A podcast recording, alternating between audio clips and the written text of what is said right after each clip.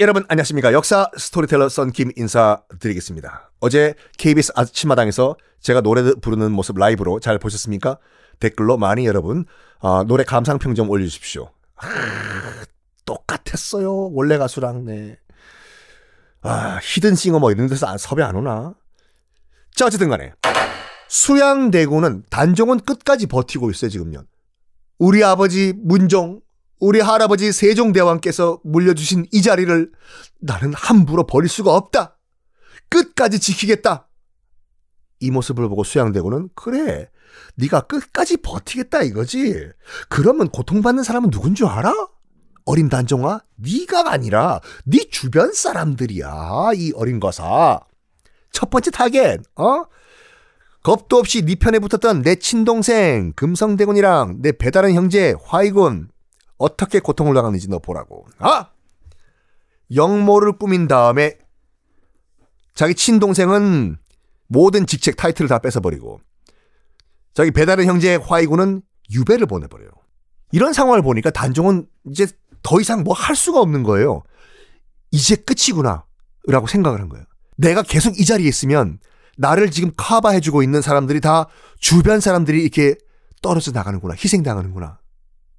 정말 안타깝지만 내가 내 주변 사람들을 지키기 위해서는, 나를 정말 생각해주는 사람들을 지키기 위해서는 내가 이 자리에서 물러나야 되는구나 라는 거를 처절하게 느낍니다. 그래가지고 공식적으로 하야를 선언을 해요. 수양대군이 직접 끌어내린 거 아니에요. 단종이 공식적으로 발표를 합니다. 내가 이 왕의 자리를 영의정에게 물려주겠다. 그래서 영의정은 수양대군이죠. 라고 얘기를 합니다. 당연히 밑에서 대신들은 형식적이나마 아니됩니다 전하. 아니 왜요? 수양대군도 아니되옵니다라고 했다고 해요. 일단 그렇게 해야죠. 아니되옵니다. 왜 왕자리를 저한테 물려주신다고 하십니까 전하. 그렇지만 단종은 뜻이 확고했어요. 아니다. 나는 내 이 왕자리를 영의정에게 물려주겠다. 숙부에게 물려주겠다. 빨리 가서 옥새를 가져오도록 하여라. 옥새를 누가 가져왔냐면요. 왕도장 옥새요. 성삼문 맞습니다. 사육신 가운데 한 명인 성삼문이 옥새를 가져오는데 통곡을 하면서 가져왔다고 해요. 전하. 성삼문이 울고 갖고 온 옥새를 단종이 직접 받아서 엎드려 있는 숙부 수양대군에게 넘겨줍니다. 영의정, 아니 숙부, 이 옥새 받으십시오. 이제부터는 우리 숙부가 왕입니다. 옥새가 넘겨지는 순간 공식적으로 권력은 승계가 되는 순간이에요. 옥새가 단종의 손을 떠나서 수양대군으로 넘어가는 순간 수양대군이 왕입니다. 맞습니다. 그 순간 우리가 알고 있는 세조가 즉위하는 순간입니다. 자, 그러면 단종은 어떻게 됐냐? 단종은 또 어리지만 상왕이 돼요. 왕위의 왕. 은퇴한 다음에 자리에서 물러난 다음에 상왕이 되는데, 처음에는 수양대군이, 그러니까 세조가, 이제 세조죠. 세조가 이 상왕 단종을 굉장히 챙겨줬어요. 가서 뭐 인사도 하고, 그리고 또 같이 사냥도 다니고, 1년 동안 이렇게 불안한 동거가 시작이 됩니다. 상왕 단종과 현직 왕 세조.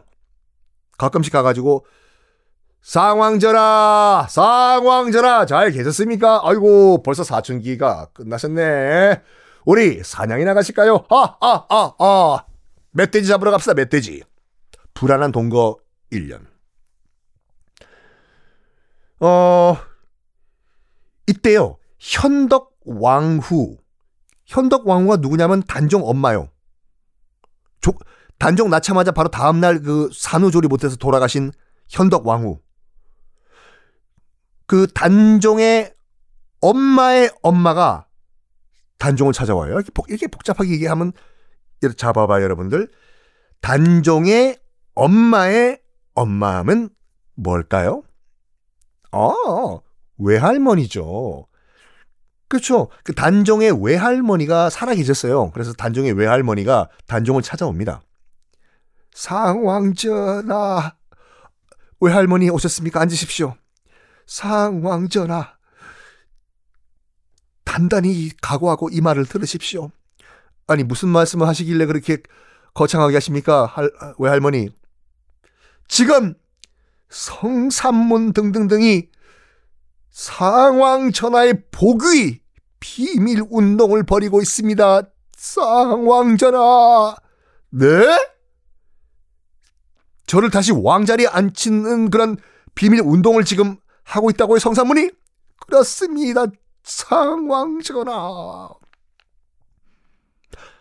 벌써 성삼문들은, 성삼문 등등등 우리가 알고 있는 사육신들은 세조 몰아내고 단종을 다시 앉힐 그런 비밀 프로젝트를 시작을 한 거예요. 여기서 단종 말 잘해야 돼요. 이거를 가서 세조한테 일러 바치냐든지 아니면 격려를 해주든지, 그래, 이 비밀 계획 잘 추진하라, 둘 중에 하나 결정해야 돼요. 여러분들이 그 상황이라면 어떻게 하시겠습니까? 어떻게 하시겠습니까? 안전빵은 세조한테 가서 이르는 거죠.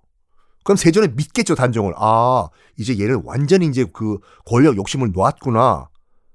근데 단종은 이렇게 얘기합니다. 고맙다고 전해라. 정말 장한 일을 하는구나. 라고 하면서 성삼문 등의 비밀 복위 운동에 힘을 실어줬어요. 목숨 걸고 지지 표명을 한 거예요. 못 먹어도 고다. 성삼문 등등등 다 집현전 학자들이에요. 세종대왕 때부터 파워 있어요. 이런 사람들이 지금 나를 불쌍히 여겨가지고, 어린 쫓겨난 나를, 우리 숙부 몰아내고 나를 다시 왕자리에 앉히려고 한다. 정말 브라보, 파이팅! 해준 거예요. 자, 성삼문 등등등의 이런 비밀 프로젝트를 진행하고 있던 사람들은 거사 1까지 정합니다. 1457년, 그러니까 세조 3년 6월 1일을 D-Day로 정해요. 그때 세조 몰아내고 단종 자리에 앉히자. 그런데 이거를요, 6월 1일 날 그런 그 구태타가, 역구태타가 이제 일어난다는 걸 단종도 알고 있었어요. 5월 30일이라고, 5월 31일이라고, 뚝뚝뚝뚝뚝. D-Day 6월 1일. 얼마나 떨렸을까요, 단종은. 두근두근두근두근두근. 아, 오늘이 그날이야. 오늘이 그 역. 아, 어떡하나. 너무 긴장돼. 어떡하지? 어떡하지? 그런데 6월 1일에 아무 일도 안 일어나요. 오늘이 그 거사일인데 왜 아무 일도 안 일어나지? 그때 내관 하나가 뛰어들어가지고 단종에게 이런 말합니다. 전하! 전하, 큰일 났습니다! 아니, 무슨 일이냐?